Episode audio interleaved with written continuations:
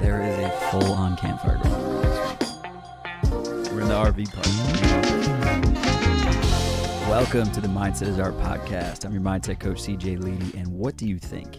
Is music for the player, the musician, or is it for the listener, the audience? I'm going to play you a quick clip here that I saw recently, which is stuck in my mind for a handful of reasons. I talk a lot of crap about TikTok and Instagram and all that, but I also do find some gold on there. That's where this one's coming from. So there's an auditorium full of people. I believe it was from a jazz concert, and the conductors opened up the floor to questions. And somebody from the audience asks this thought-provoking question. Here, let's just let's just roll it. Do you think jazz music is more for the player or for the listener? Music is always for the listener, but the first listener is the player.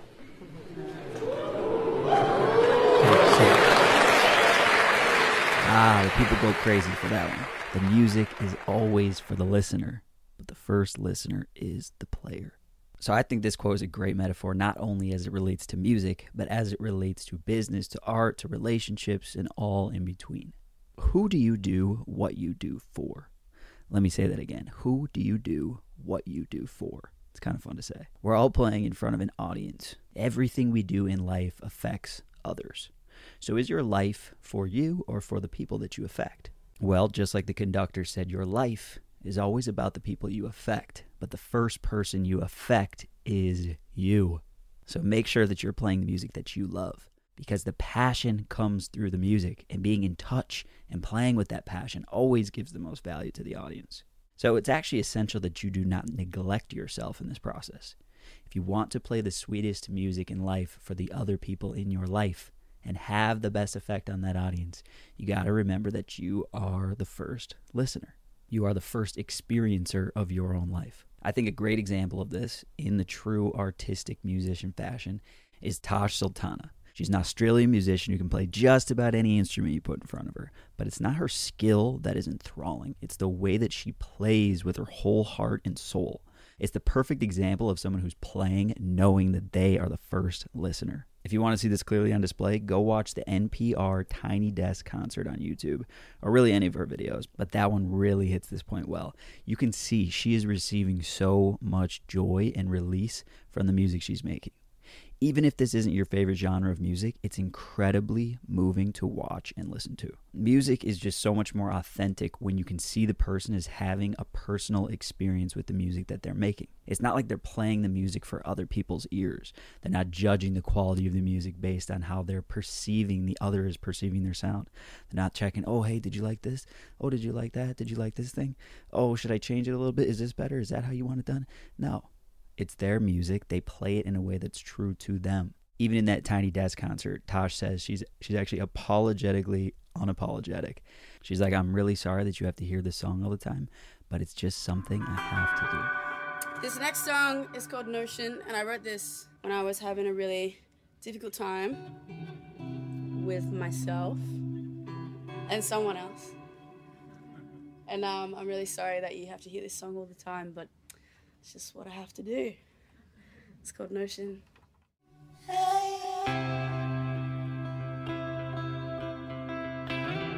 a true expression of who you are, and you're not looking for others' validation of your life or your art or your business. That's when you are authentically living your life from a place of truth. And not only does that feel good to the player, that's when we sound our best to the audience as well.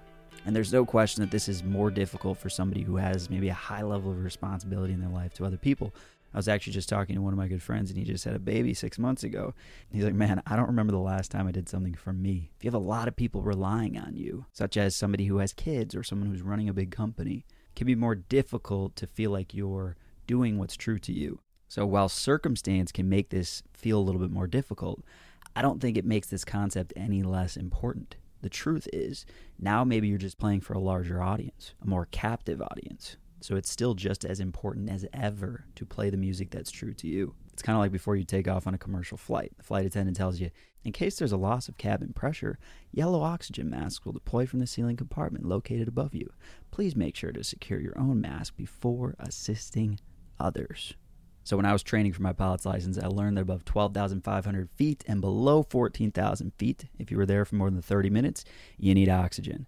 If you go above that 14,000 foot threshold, you need oxygen right away. And guess what? At 35 to 40,000 feet, where a lot of commercial flights are, you've got about 30 seconds. And if you don't help yourself first, you will pass the fuck out. And then, guess what? You're now useless to those around you. Can actually be a hindrance. So if you're here trying to help other people before you help yourself, you might be just causing more of a problem. So please make sure to secure your own mask before assisting others. Sometimes we want to help other people first, but we forget that we can only help if we're conscious enough to help. Oprah was doing an interview with Iyanla Van Vanzant. They were talking about selfishness versus selflessness. And Mrs. Vanzant says it's not selfish, it's self-full to be first, to be as good as possible to you, to take care of you, to keep you whole and healthy. That doesn't mean you disregard everything and everyone, but you want to come with your cup full. My cup runneth over. What comes out of my cup is for you all. What's in my cup is mine, but I've got to keep my cup full. So the ultimate goal is to play the song that is true to you and lights you up in a way that also benefits the world. And there's a gentle balance of that. Ultimately, you are the first listener. Your song does wiggle through the ears of others and ping on their heart, so make sure that you sing your song wisely and live your individuality in a way that does good by others. That's why I think this metaphor is so perfect, because it's recognizing that there's a very intimate connection between you and your audience. It's not just you, it's not just them, but you are experiencing you first. It's kind of just like the concept of entrainment that we covered in the Three Questions to Build Rapport podcast. Everything in nature is vibrating energy at the molecular level, and all things seek to harmonize with things around it. The more your cup is full and the happier that you are, that is the energy that you are resonating to your audience, to the people you impact, to the people around you in your life. Another great example of this is the movie Alpinist. I just rewatched it knowing I was going to make this podcast. This is sort of an extreme example of this, of somebody who really goes off the deep end of just living so true to themselves. It's a free spirited 23 year old. He's making some of the boldest solo ascents in history. Maybe you've watched Free Solo before with Alex Honnold. That one's a really popular Netflix one. It kind of blew up however many years ago. This is sort of the sequel to that, in my opinion, and I think it's even better. They start off by interviewing Alex Honnold, who anybody who watched the Netflix series was like, this dude's the most badass climber ever. They ask Alex, who inspires you? And he says, Marc Andre Leclerc. He's like, this guy blows my mind because Alex climbs on rock. This guy is free climbing up ice, snow, rock, and switching in between all of them. So they start following Mark around. He has very little interest in any of the attention. He doesn't even have a phone, so they have a super hard time keeping up with him. They bought him a phone so they could find out where he was and have him check in when he was going to do ascents. But you could tell right from the beginning, he didn't really care about all the PR. He was climbing because he loved to climb. He was so passionate about the art itself. He was the first listener, the second listener, the third listener, the fourth listener. He did it because it filled his heart. And watching this, you can't help but fall in love with the kid for his infectious enjoyment of climbing and just life in general. So, like I said, they bought him this phone and they start doing the shoots, and all of a sudden he just goes off the grid. They can't get a hold of him for months. And they see these news articles of him climbing these massive mountains, and they're like, What the hell's going on here? Why isn't he checking in and telling us that he's doing this? Finally, they get him on the phone. They catch up with him, and they're like, Man, what's going on? Like, why, you know, you're not interested in this? What's the deal? And he said this He said, It wouldn't be a solo to me if somebody was there. It's just a completely different experience if somebody comes with you even if they don't help you. It would just wouldn't even be remotely close to the adventure that I was looking for. The only way I was interested was doing it fully by myself. It's beautiful to see people out there who are doing really cool stuff that could make them incredibly famous, like this movie did, but they don't care. They're not doing it for that reason. They're doing it because they genuinely love it. And a little spoiler alert here if you're planning on going on watching this movie, cover your ears, fast forward about 20 seconds, whatever you got to do.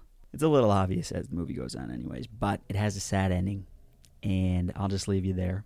And for some people, that might taint the story ever so slightly, especially as it relates to our topic. They might say, well, is it really worth it? And I can't answer that question for you, but to that, I would give you the words of Alan Watts, who says, Better to live a short life doing what you love than a long life lived in a miserable way. If you say that getting the money is the most important thing, you will spend your life completely wasting your time. You'll be doing things you don't like doing in order to go on living, that is, to go on doing things you don't like doing, which is stupid. Better to have a short life that is full of what you like doing than a long life spent in a miserable way. And the tool of the day, the simple one. You are making the music that is your life. And do you feel like you're doing it in a way that recognizes you as the first listener? Knowing that you're playing for an audience, but really knowing that you are the first listener. A little honest reflection. That's what we're working with today. Bada boom, bada bang. It would mean the world to me if you wanted to leave a rating review or share this with somebody that you thought might find value. More than anything, I appreciate you being here. For more info on coaching, the book launch, and other mindset motivation, head on over to cjledy.com. This is the Mindset is Art podcast, and thanks for going MI with me.